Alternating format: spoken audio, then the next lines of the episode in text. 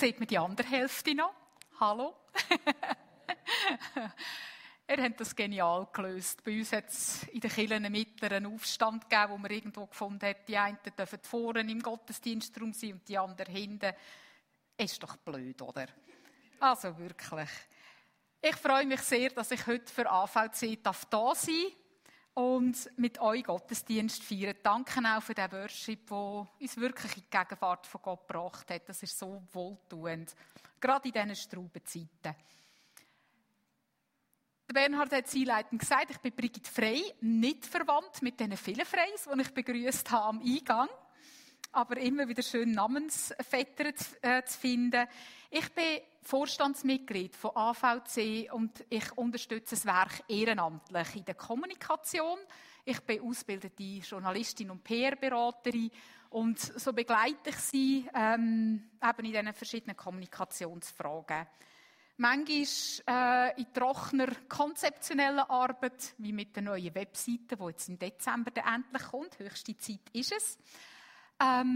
Oder eben aber sehr viel lieber auf Film- und Fotoeinsätze zusammen mit meinem Mann Paddy Frey. Und viele von diesen Bildern, die ihr heute seht, sind von ihm. Ich habe eine Fernsehvergangenheit, das heisst, wir produzieren auch viele von diesen Videos, die ihr bei AVC seht. Also so investieren wir unser Ferienbudget, unsere Ferienzeit in Traumdestinationen wie Haiti, Bangladesch, Mali. Das ist immer wieder einigermaßen aufregend. Und wir sind sehr, sehr froh, dass Corona jetzt dieses Jahr doch Reisen nach Afrika zugelassen hat, weil die haben ja kein Corona, weil auch keiner testet. Egal, so ist doch das schön.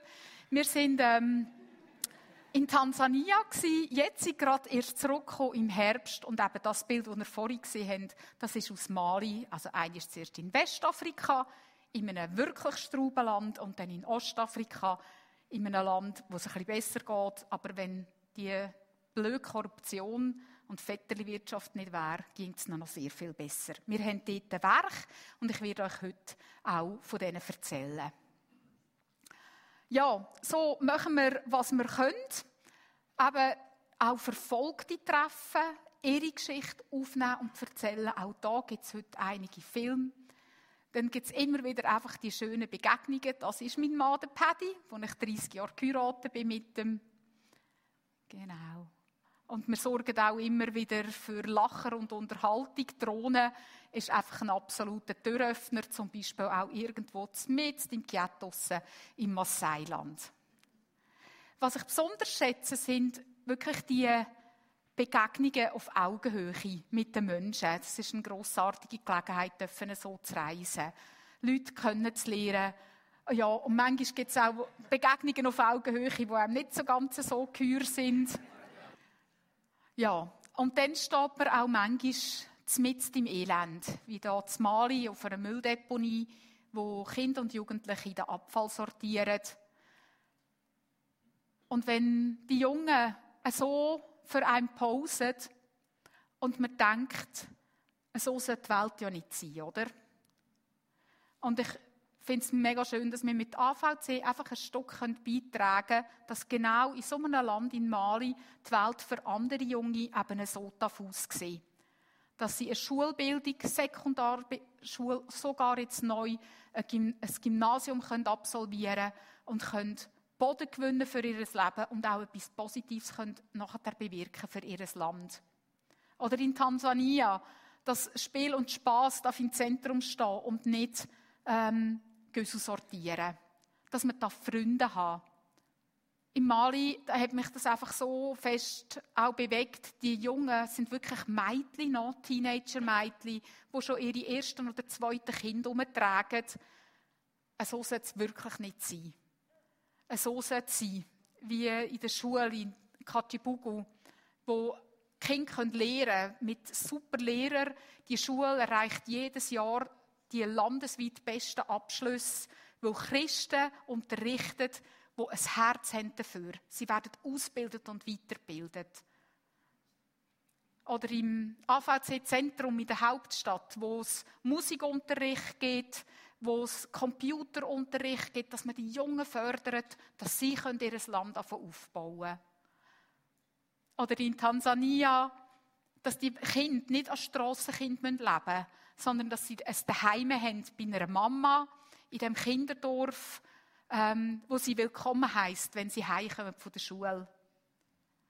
Dass es genug zu essen hat für alle, in gutem Verhältnis. Da gibt es den Brei, einen Maisbrei als Znüni. Niemand muss Hunger haben.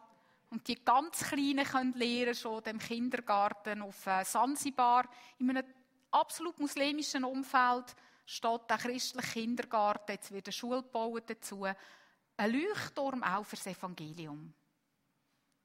Damit die ganz Kleinen auch ganz gross rauskommen. Es ist manchmal wirklich, man will sie manchmal einfach einpacken und heimnehmen. Ja. Oder in Tansania hat AVC etwas erfunden, was es ganz Afrika noch nicht gibt, nämlich eine technische Sekundarschule, sagen sie dem, wo während der Sek, während dem normalen, regulären Programm eben auch handwerkliche Fähigkeiten gelehrt werden, dass die, die nicht an eine Uni können oder auch wenn sie an eine Uni können und dann immer noch nicht viel schleuer sind, dass sie handwerkliches Geschick lernen können und sich endlich so einen Lebensunterhalt verdienen können. Eine Schreinerei mit alten Maschinen aus Gstaad, aus dem Berner Oberland. Und ich sage es jetzt gerade in allen, die Richtung Pensionierung gehen. Der Mann ist Schreiner, hat seine Schreinerei aufgelöst, ist mit dem ganzen Zeug dort runter, hat die Schreinerei ausgebaut, hat angefangen, die Leute zu schulen, die Lehrer, die nachher die anderen wieder anweisen. Und so läuft das heute noch. Ich war vor 3 Wochen in dieser Gemeinde mit brandfrischen, brandneuen Bildern. Läuft immer noch. Also pensioniert heisst, endlich Zeit loszulegen, oder?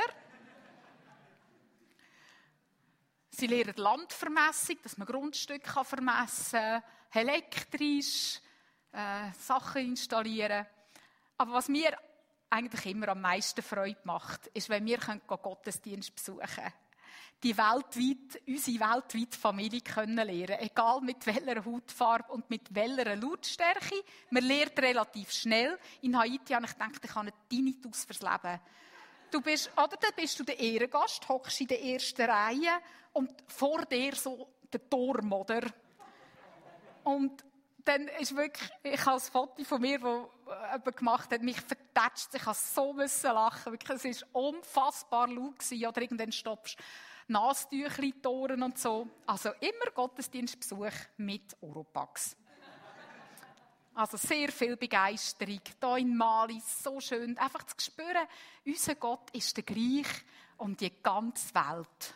Und es funktioniert auch ausserhalb von unserem westlichen System, oder? Es ist wirklich ein Gott für die ganze Welt.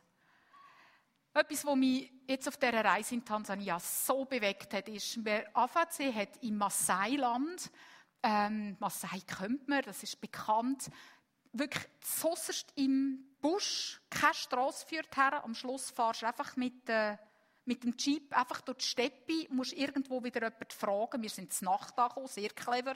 Irgendeinen einsamen Hirt wieder fragen, wo geht es durch.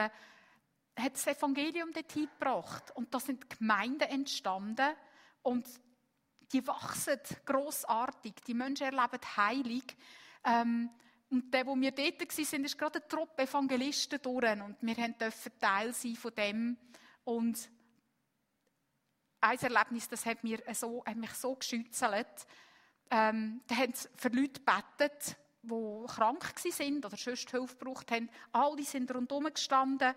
Und der Pastor hat prophetische Gabe gehabt, hat Leute vorgerufen. Und plötzlich sagt er, du dort, also ich soll vorkommen, oder? Und da habe ich schon gedacht, ups, was kommt? Ich habe so eine rheumatische Erkrankung, die ich sehr gerne loswerden würde. Und habe schon gedacht, Und dann sagt er aber, du hast eine Schwester, die schwer krank ist. Und tatsächlich hat meine Schwester eine Woche vorher einen Unfall gehabt und 3 Knochenbrüche erlitten.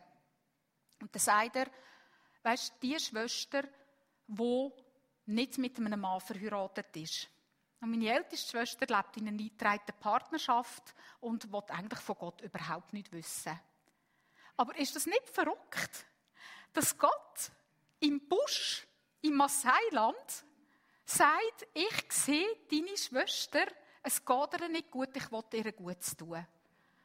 Und das läuft mir jetzt wieder kalten Rücken ab. Und dann durfte ich herknäulen und die Massai haben gebetet für die Schwester.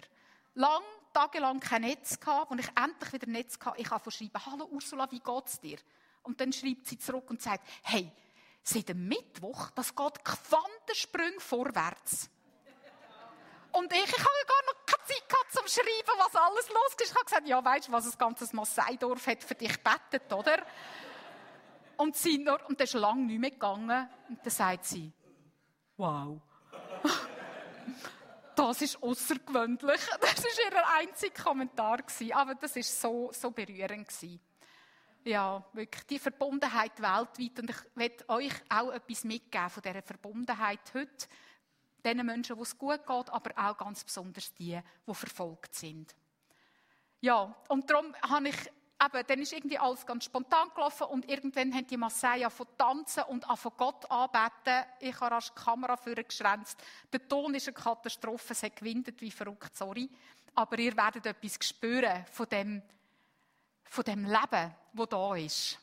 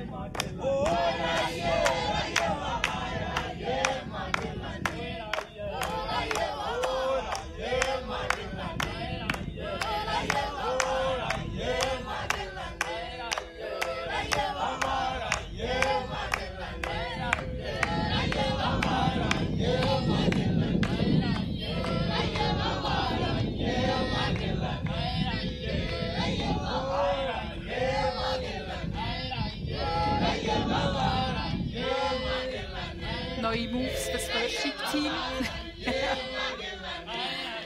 Ja.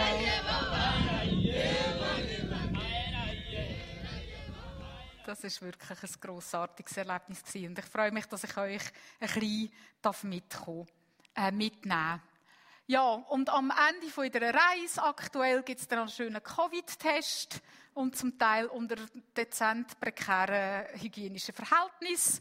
Und man hofft und betet dann die ganze Nacht, dass der Test negativ zurückkommt, wenn man eigentlich nicht unbedingt Lust hat, noch ein bisschen länger zu bleiben. Genau. Viele von euch können AVC bereits. Berner hat gesagt, Aktion für verfolgte Christen und Notleidende.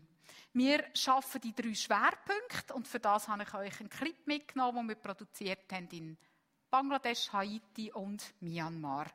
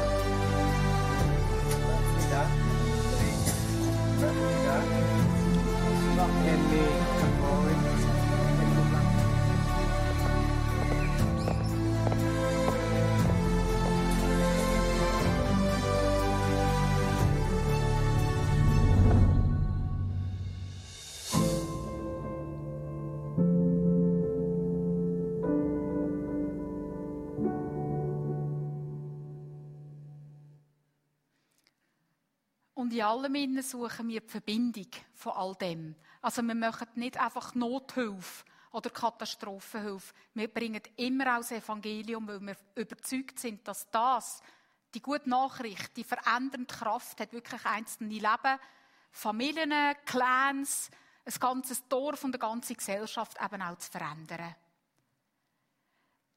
Das bewegt mich immer wieder, auch wenn ich vor Ort bin. Wir sind in der Schweiz aktiv, in 50 Ländern weltweit und in den meisten auch von den Top 10, wo die grösste Christenverfolgung herrscht.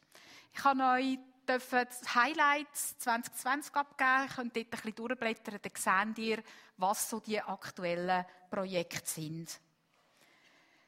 Ja, und was die Arbeit von AVC auch besonders macht, ist, dass wir immer mit lokalen Partnern vor Ort arbeiten. Das ist erstens extrem budgetschonend, weil die Leute beziehen lokale Löhne. Aber auch so wichtig, weil sie können die Situation im Land. Die können ihre Leute, die wissen, wie die ticken. Die verstehen die Sprache, die wissen, wie man herumkommt, die wissen auch, was gefährlich ist. Und sie haben gern, was es dort zu essen gibt. Zum Beispiel in Mali, hat jemand eine Ahnung, was das sein könnte? Füße von was? Ja, genau, Kamelfüße. Also, sagen wir es so, es hat ein ganzes Kamel auf dem Grill. Das ist einfach noch das, was übrig geblieben ist. Ja, oder in Tansania, wo Heuschrecken ein super beliebter Snack sind. Man kann es gerne haben oder nicht, das ist sicher sehr gesund, scheint es. Genau. Und das Zusammenarbeitsmodell, das hat sich sehr bewährt, jetzt gerade in Corona-Zeiten. Wenn andere Hilfswerke müssen ihre europäischen oder amerikanischen Leute zurückziehen, unsere Partner sind einfach geblieben, weil sie sind ja Einheimische und sie haben gerade in dieser Corona-Zeit extrem viel helfen. Wir erleben so offene Türen, wir haben geschaut, dass irgendwie Geld ins Land kommt zu den Partnern und sie können den Menschen um sie herum einfach dienen. Ein Beispiel in Nordindien, wo ein Hindu-Priester, ist Hilfe abholen und ganz beschämt gesagt, wir haben euch immer das Leben schwer gemacht und jetzt kommt ihr und helft uns. Warum macht ihr das? Und dann hat das Evangelium Türen aufgemacht. Und das ist ein sehr bewährtes Modell, wo ich wirklich auch davon voll überzeugt bin. Viele von euch kennen auch das Informationsangebot von AVC, was ich euch ganz besonders ans Herz legen, gerade die jüngere Generation. Folgt uns auf Social-Media-Kanälen, Facebook oder vor allem auch Instagram. Da helfen ihr uns auch, wenn ihr uns Reichweite verschafft und ihr bleibt up-to-date. Mit allem auch auf YouTube-Channels. Und auch ganz ein grosses Anliegen, ich kann schon mit dem Pete reden. Er bezieht bereits unser Newsmail, Beten Explosiv. Da kommt einisch am Montag am Morgen eine aktuelle Info und ein aktuelles Gebetsanliegen. Über 3000 Leute haben sich schon verpflichtet, regelmässig so zu beten.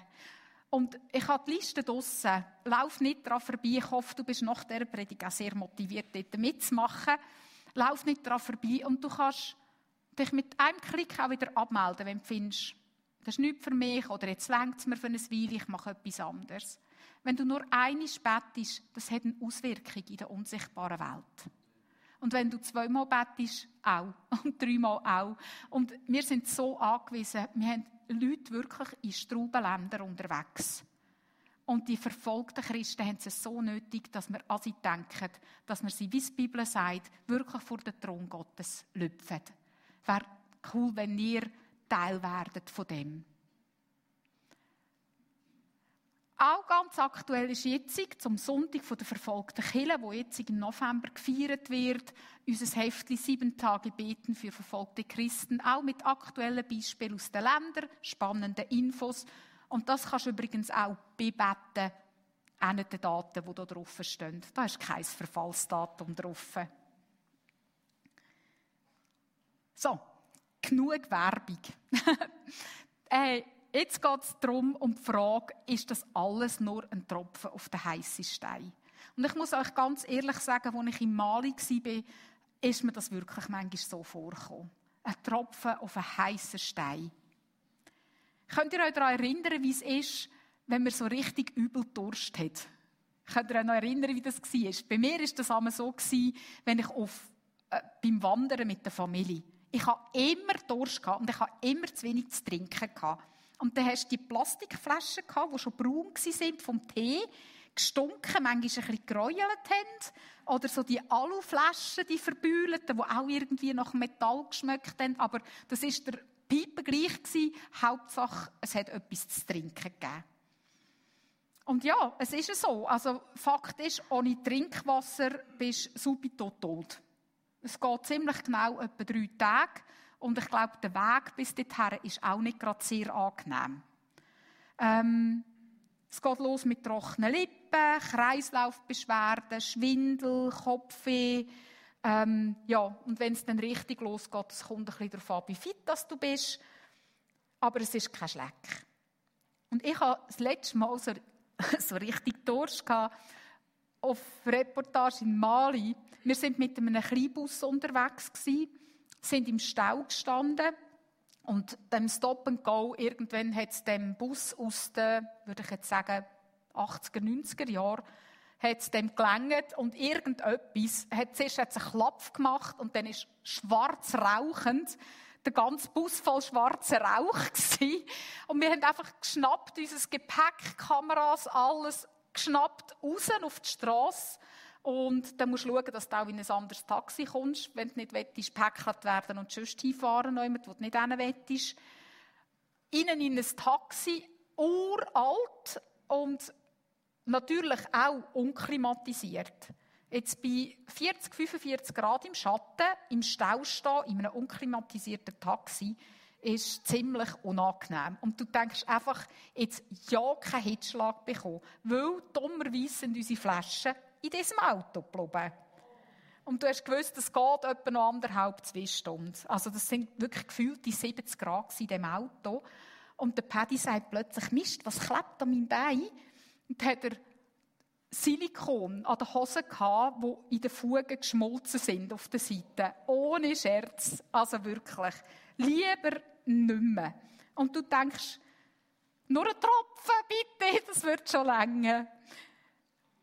Ja, ich weiss nicht, wie es euch geht. Mich überwältigt manchmal so Medienberichte von dem Elend weltweit. Krieg, Katastrophen, die einen haben Dürre, die anderen Überschwemmung, Covid da und dort, Krieg, Verfolgung, Not, Missbrauch.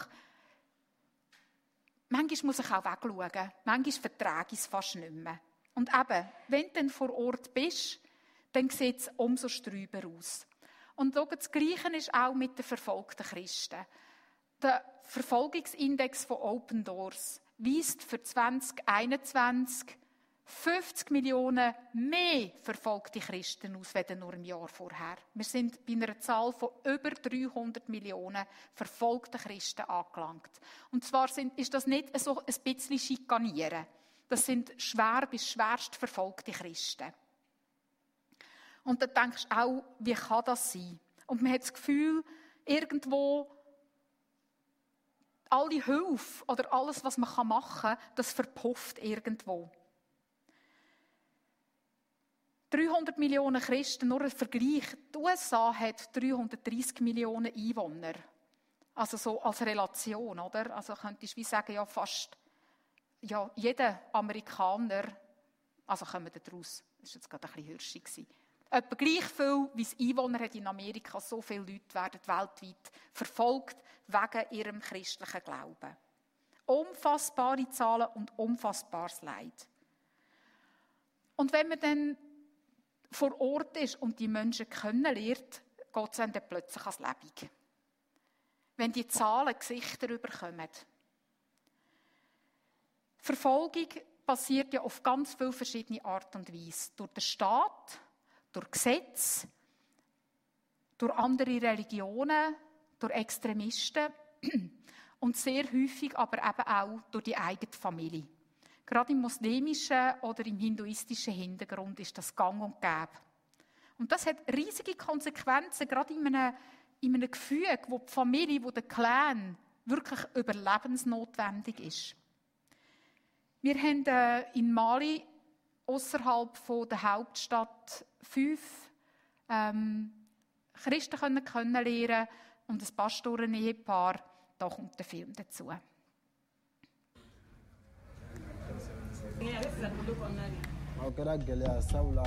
Ich gehöre jetzt zu Jesus. Aber das gab große Schwierigkeiten. Mein Vater war überhaupt nicht einverstanden. Er sagte mir, dass er mich töten wird, wenn ich nicht vom Glauben absage, denn ich trage den Namen eines großen Moslems. Als sich die Situation zugespitzt hat, bin ich hierhin zum Pastor geflohen und er hat mir geholfen.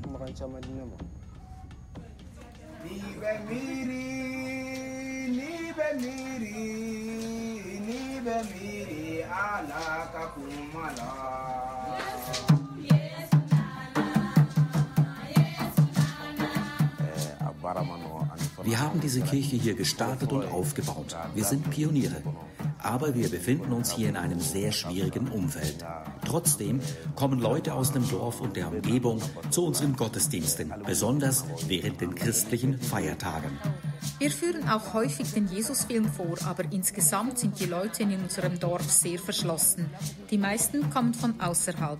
Bisher hat nur ein Mädchen aus dem Dorf Jesus angenommen, mit der Konsequenz, dass ihre Eltern sie umbringen wollten. Wir haben sie nun bei uns aufgenommen. Wir kümmern uns auch um weitere Verfolgte. Die meisten haben kein Essen, keine Unterkunft. So bleiben sie nach dem Gottesdienst hier und wir teilen, was wir haben. Oft wissen wir nicht, wie wir alle satt kriegen sollen. Mit kleinen Handarbeiten verdienen wir uns etwas dazu. Von den Jungen in meinem Dorf bin ich der Einzige, der Christ ist. Mein großer Bruder hat klargemacht, dass er mich dafür töten will. Eines Tages hat er einen Stock genommen und hat mich verfolgt. Es gelang mir zu entkommen. Dank der Gnade Gottes fand ich den Pastor, der mir geholfen hat. Ich habe Jesus während einer Evangelisation in mein Leben aufgenommen. Aber sobald meine Eltern diese Neuigkeit erfahren haben, haben sie mich sofort zu sich zitiert. Meine Mutter sagte, wenn ich Jesus nicht verleugne, bin ich nicht mehr ihre Tochter. Auch mein Bruder lehnte mich ab. Ich durfte nicht mehr bei ihm essen und bekam keine Decken mehr, um mich nachts zuzudecken. Aber der Pastor hat mir geholfen und mir alles gegeben, was ich zum Leben brauchte. Ich habe durch die Gottesdienste in diesem Dorf zum Glauben gefunden. Unser Haus befindet sich gleich hier hinten. Mein großer Bruder hat gesagt, dass er mich umbringen werde, wenn ich weiter in die Kirche gehe. Meine Familie hat alles gemacht, um mich vom Glauben abzubringen. Sie haben auch allerlei Opfer gebracht, auch Tieropfer. Eines Tages machten sie wirklich ernst. Ich floh von zu Hause und ich konnte mich hierhin flüchten. Hier bin ich in Sicherheit. Als ich die gute Nachricht gehört habe, habe ich sofort mein Leben Jesus Christus übergeben. Meine Eltern hörten davon und sie fragten mich, stimmt es, dass du Christ geworden bist? Und ich sagte, ja. Sie machten mir klar, dass sie das nicht akzeptieren würden. Es gäbe keinen anderen Weg, ich müsse mich von Jesus abwenden, sonst wäre ich nicht mehr ihre Tochter. Gleichzeitig haben sie mir einfach nichts mehr zu essen gegeben. Ich konnte nicht mehr daheim essen. Sie haben mich auf offener Straße geschlagen. Aber ich habe nicht aufgehört, in die Kirche zu gehen. Und schließlich durfte ich bei den Pastoren bleiben. Wir sind so dankbar, dass unsere Kirche offen bleiben kann. Wie erwähnt, ist der geistliche Boden hier sehr hart. Aber wir wissen, dass unser Herr alles vermag. Denkt an uns und betet für uns. Das ist das Wertvollste, was ihr für die Verfolgten tun könnt. Möge Gott euch segnen im Namen von Jesus. Amen.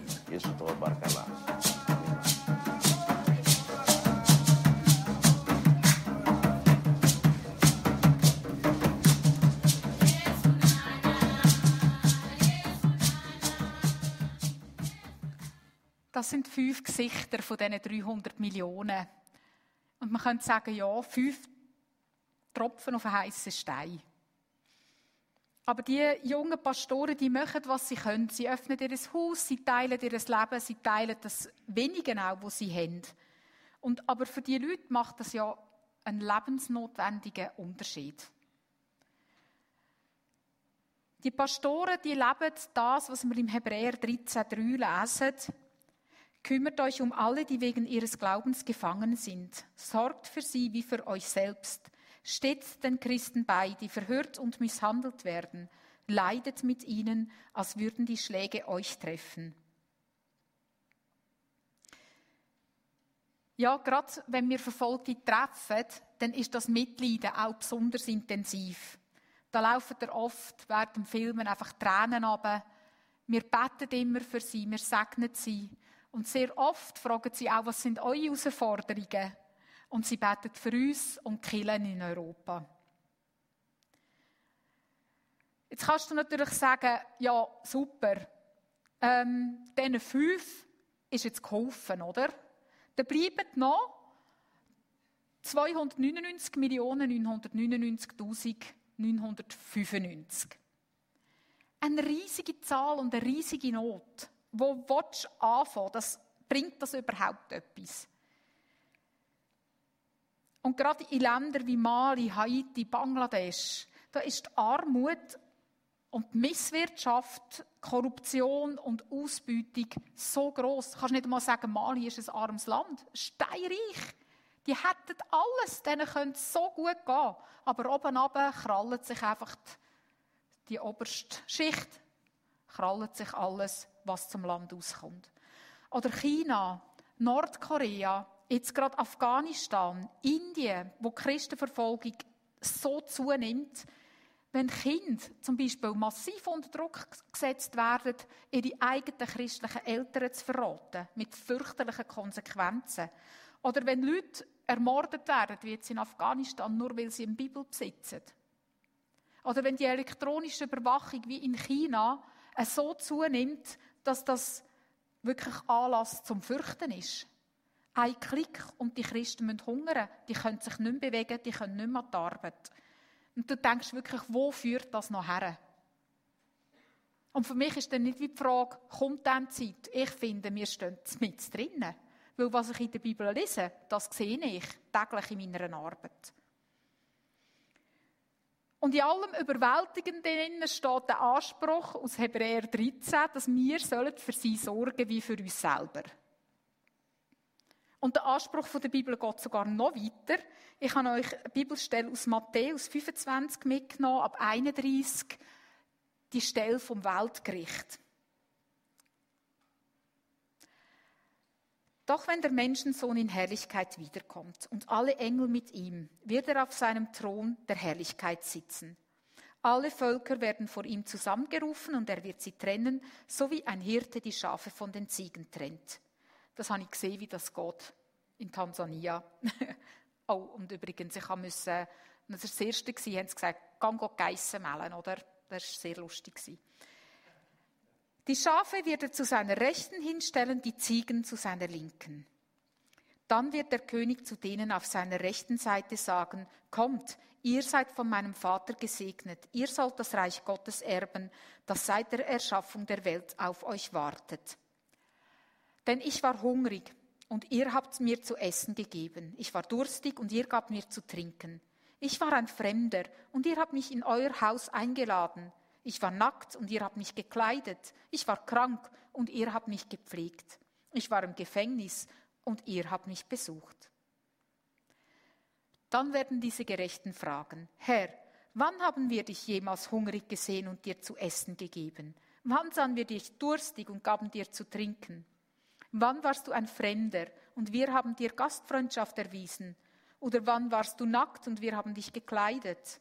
Wann haben wir dich je krank oder im Gefängnis gesehen und haben dich besucht? Und der König wird ihnen entgegnen, ich versichere euch, was ihr für einen der geringsten meiner Brüder und Schwestern getan habt, das habt ihr für mich getan. Boah. Jetzt bricht man unter dem Druck gerade total weg, oder? Also, das sind schon riesige Herausforderungen. Da heisst es, kommt und ihr werdet gesegnet. Und wir wollen doch alle zur Rechten von Jesus mal stehen, oder? Und dass es heisst, komm, und dass wir seine Segensworte hören können. Und dass er sagt, du bist Erbe von meinem Reich. Das wollen wir alle. Aber heisst denn das, ich muss alle versorgen, beherbergen, aufnehmen, kleiden, pflegen, besuchen und dazu einen noch 300 Millionen Christen weltweit helfen, die Welt retten? Und wenn ich es will, ich kann es nicht. Und auch du nicht.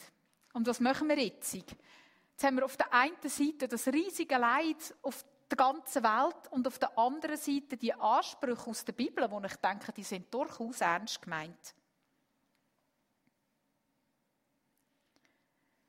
Jetzt gibt es zwei Taktiken. Wie gehst du um mit einer grossen Herausforderung, mit einer grossen Aufgabe? Das eine ist Vogelstrauss-Taktik. Am besten die Augen zu, die Ohren auch noch gerade zu, nichts hören, nichts sehen, wegschauen, es geht mich alles nicht an, es ist viel zu gross, ich kann sowieso nichts machen. Und irgendwie hofft man, dass es dann vielleicht wieder weggeht. Oder geht es ja ein Jahr, bis die Tante von AVC wiederkommt und dann, bis dahin habe ich Ruhe. Oder die zweite Taktik ist Augen auf, hinschauen, analysieren, auf Gott hören und ihn fragen, wie können wir das Ding reinhacken? Portionieren, aufteilen, planen. Und vor allem einfach an einer Ecke anfangen. Und habt ihr gewusst, dass die allermeisten guten Vorsätze an dem scheitern, dass man überhaupt gar nicht erst anfängt? Schon gleich ist Jänner, ich sage es ja nur. Schauen wir noch einmal genauer her. In Matthäus 25,40 sagt der König: Ich versichere euch, was ihr für einen der geringsten meiner Brüder und Schwestern getan habt, das habt ihr für mich getan. Und vielleicht dürfen wir das einfach mit der Betonung lesen, für einen meiner geringsten. Ich glaube, Gott weiss sehr gut um unsere Limiten. Er weiss, wie begrenzt wir sind. Wir können nicht die Welt retten. Er hat das gemacht. Und ich glaube, es ist nicht der Anspruch da, dass du die ganze Welt rettest und allen hilfst. Aber du kannst einen Unterschied machen für jemanden. Ein Unterschied. Und du machst es für den König. Schau, das Engagement bei AVC kommt mir das Leid oft sehr nach. Aber auf den Einsatz oder im AVC-Chat kommt mir eben auch die Hilfe sehr nach oft. Weil die Hilfe kommt eben auch plötzlich ein Gesicht über. Oder wenn es heisst, ja, das ist der Abdul, er hat den Mann rechts, im dunkelbraunen Hemdli, er hat in einem Flüchtlingscamp in Nord-Irak hat er zum Glauben gefunden an Jesus. Und er ist durch iranische Revolutionsgarden gefangen, gefoltert und getötet worden. Aber ich kenne die Leute, die dort in diesem Camp arbeiten. Und ich weiss, was sie bewegen können. Oder vor Ort in Mali, wenn Not und Verfolgung Gesichter und Namen bekommen. Ich habe in allem einen AVC-Held, einen ganz grossen Held. Auf jedem Bild aus Syrien, Kobane, wo AVC sehr aktiv ist und eine Gemeinde baut und mit vielen Hilfsprojekten unterwegs ist, gibt es einen Mann, das ist der Rashad, der Herr mit dem gelben Leuchtwestli. Er ist in Kobane Teil von unserem Team. Und fast auf jedem Foto, das sie schicken, ist er zu sehen. Er packt überall an. Kobane ist zu 80% vom IS zerstört worden und die Gefahr ist noch nicht gebannt. Die Leute sind irgendwo, hocken die noch in ihren Schlupflöchern. Aber sie verkünden die gute Nachricht und sie helfen den Menschen ganz praktisch. Ja, und er ist dabei, wenn Brot verteilt wird, wenn der Hospitainer in Betrieb genommen wird.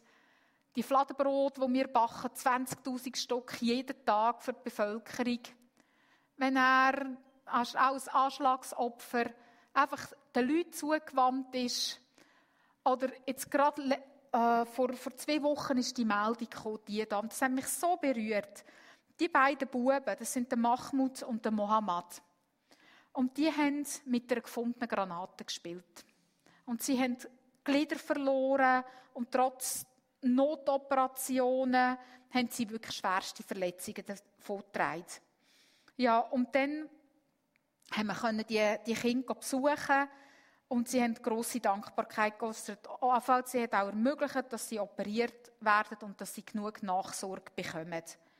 Und der Kleine, der Mohammed, ist auf einem Auge erblindet, aber mit dem anderen sieht er recht gut. Und der ist schon wieder unterwegs am Töffli fahren und doch recht gut unterwegs. Aber der ältere Mahmoud, der hat es viel schlimmer verwünscht. Und er ist wirklich ganz, ganz verzweifelt gewesen und hat dann zur Nacht einmal in dem Rashad angerufen und hat gesagt, hey, ich bin 15, ich habe beide Hände verloren, er hat schlimme Beinverletzungen, er sitzt im Rollstuhl und ist vollständig blind. Was hat mein Leben noch für einen Sinn? Hat er im Telefon gesagt.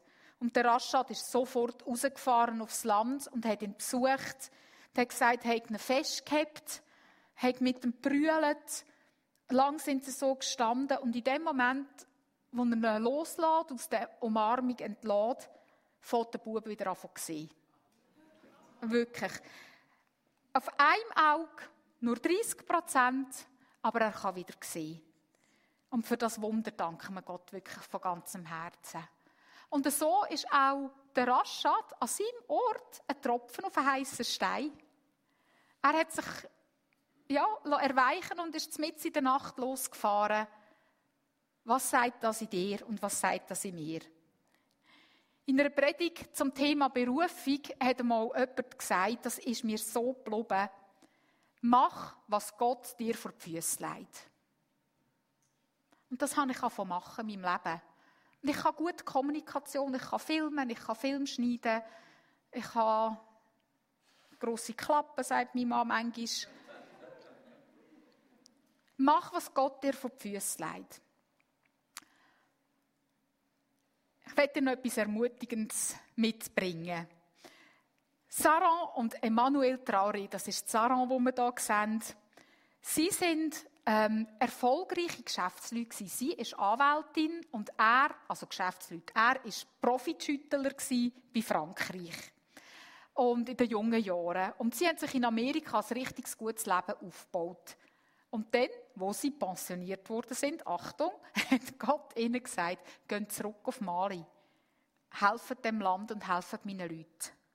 Und so sind sie zurück und haben nicht recht gewusst, was sie zu tun haben. Aber Gott hat ihnen buchstäblich ihre Berufung vor die Füsse gelegt. Und sie haben genau mit einem von diesen Geringsten angefangen. Da kommt das Filmchen dazu. Gerade gestern war ich auf dem Markt, um Kleider für die Kinder zu kaufen. Die Marktfrauen haben mir erzählt, wie eine Frau ihr Baby in einen Karton gesteckt und in die Klärgrube geworfen hat. Sie konnten es rausholen und es lebte noch, aber es hatte diesen Schlamm eingeatmet und starb. Es war ein süßer Junge, haben die Frauen erzählt.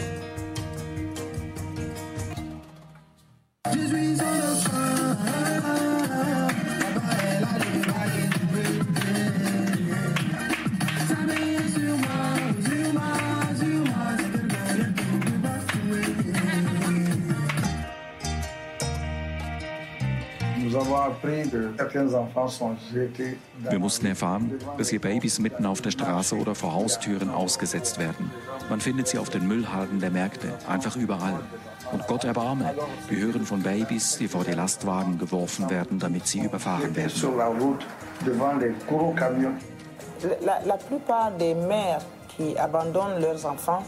Die meisten Mütter, die ihre Kinder verlassen, sind Teenager. Viele arbeiten als Dienstmädchen.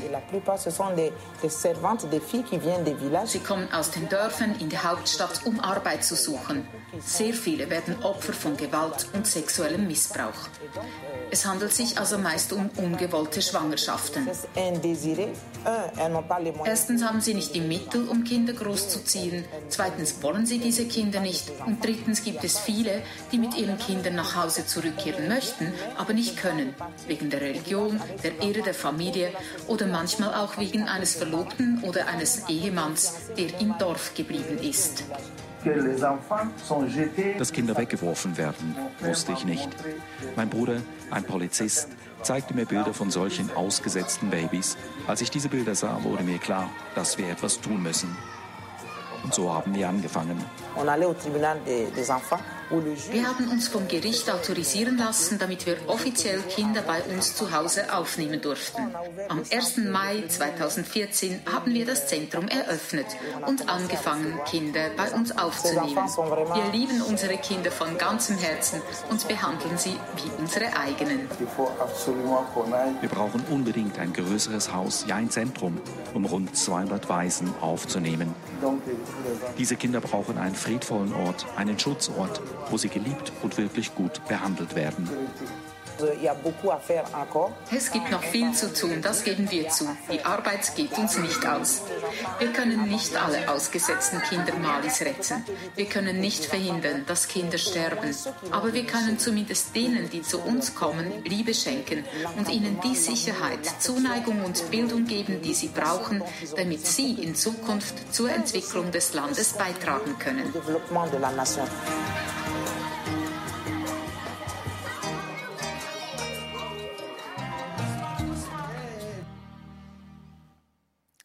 Tropfen auf einen heißen Stein. Und dann rennen sie um und haben so süße Mäschchen in den Haaren. Und ja, haben wirklich eine Zukunft bekommen. Das neue Zentrum ist im Bau. Wir sind wirklich stolz, wir dürfen Partner sein mit ihnen. Dort kommt auch eine Gemeinde rein, wieder Gemeindebau, auch unter erschwerten Bedingungen. Alles geht Hand in Hand. Ja, auch sie machen einfach, was Gott ihnen buchstäblich vor die Füße gelegt hat. Ein Tropfen auf einen heissen Stein. Ein afrikanisches Sprichwort sagt, viele Leute an vielen kleinen Orten, wo viele kleine Sachen machen, werden das Antlitz der Welt verändern. Und das glaube ich von Herzen. Ich habe euch hier noch ein kleines Video mitgebracht von Syrien.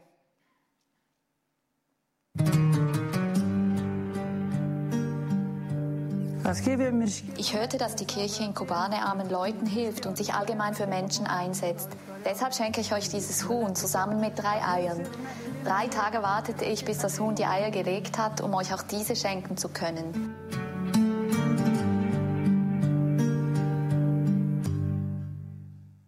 Ein Huhn und 3 Eier. Ist doch wunderbar. Ich glaube, das Geheimnislied liegt im Mut zu den Lücken. Jede Person spannt ihren Kreis unterschiedlich weit. Vielleicht ist es ein Huhn. Ja, der Paddy und ich, wir machen das, was wir können. Wir setzen unsere Begabungen ein, dort, wo wir das Gefühl haben, dass es am meisten nützt. Und nach den spannenden Begegnungen und Abenteuern vor Ort kommen Stunden, Tage, Wochen daheim öde vor dem Computer, wo man es dann manchmal auch nicht so lässig findet. Aber ich möchte euch ermutigen, dort anzupacken, wo ihr sagt, da kann ich etwas bringen. Und alles andere darfst du getrost den anderen überlassen. Du weisst, das Wichtigste ist, fang an. Und mach es auch mit deinen Finanzen so. Neben dem, was du in die Gemeinde gibst, definier, was willst du geben. Und sag, okay, das mache ich mit Gott ab, das mache ich treu und verbindlich und den Rest darf ich anderen überlassen. Vielleicht ist es 5 Lieber im Monat. Super. Vielleicht ist es mehr. Auch super. Aber das Ziel ist, dass wir zur Rechten vom Vater stehen und ich will einfach einmal, dass Jesus zu mir sagt, du guter und treuer Diener. Mit der Gnade Gottes. Nicht durch das, was ich mache, aber einfach, weil er mich sieht durch sich. Ja, und in allem Innen gibt es noch etwas, den Gottfaktor. Ich lese aus 1. Samuel 14,6. Komm, lass uns zu den Posten dieser Gottlosen hinübergehen, sagte Jonathan zu seinem jungen Waffenträger. Das ist mehr für den Kontext. Vielleicht wird der Herr uns helfen, denn den Herrn kann nichts aufhalten. Er kann eine Schlacht gewinnen, ganz gleich, ob er viele oder nur wenige Krieger hat. Eine andere Bibelübersetzung sagt, es ist dem Herrn nicht schwer, durch viel oder wenig zu helfen. Wir dürfen uns nicht einschüchtern und überwältigen von gigantischen Zahlen, von der Not der Welt, auch nicht von unseren eigenen Herausforderungen. Wenn wir hinschauen und wirklich den Stier bei den Hörnern packen und in allem eben wirklich mit dem Gottfaktor rechnen, wie es der Jonathan gesagt hat, den Herrn kann nichts aufhalten. Und wir folgen ja in einem Gott nach. Ich meine, Jesus, er war Meister drinnen, aus wenig oder nichts ganz viel zu machen. Er hat Wasser gemacht aus Wein, sein erstes Wunder. Er hat Tausende genährt mit ein paar Fisch und Brot. Und nein, ich habe nicht Wasser gemacht aus Wein. Jetzt checke ich plötzlich, warum ihr lacht. Das wäre schön tragisch. Er hat Wein aus Wasser gemacht, natürlich. Ja, und er ist der, der sagt, sollte mir etwas unmöglich sein. Heißt es, Jeremia 31,27. Ich bin der Herr, der Gott aller Menschen, sollte mir etwas unmöglich sein. Ja, und das, was du und ich bringen, das sind vielleicht Tropfen auf einen heißen Stein. Aber irgendwann laufen die Tröpfchen zusammen. Und dann gibt es ein Rinnsal und irgendwann gibt es ein Bächli und dann gibt es einen Strom. Und so glaube ich wirklich, dass mit unserem Gebet, mit unseren Begabungen und unseren Gaben wirklich ein Strom kann durch die Welt fließen, gesegnet mit dem Gottfaktor. Gemeinsam sind wir unterwegs. Gemeinsam. Das hat mir so gefallen. Und du kannst so ein Tropfen sein für die Notleidenden und für die Verfolgten dieser Welt. Und ganz wichtig in allem, vergessen wir nie zu beten und Gott immer wieder zuzugestehen, dass er kann. Und zum Schluss schauen wir noch einmal zurück auf den Bibelvers, auf Matthäus 25,40. Und der König wird ihnen entgegnen, ich versichere euch, was ihr für einen der geringsten meiner Brüder und Schwestern getan habt, das habt ihr für mich getan. Und von dem bin ich zutiefst überzeugt. Es ist nichts vergeben. Es ist nichts vergeben. Kein einziger Tropfen wird übersehen. Und der ihn trifft, der wird gesegnet. Amen.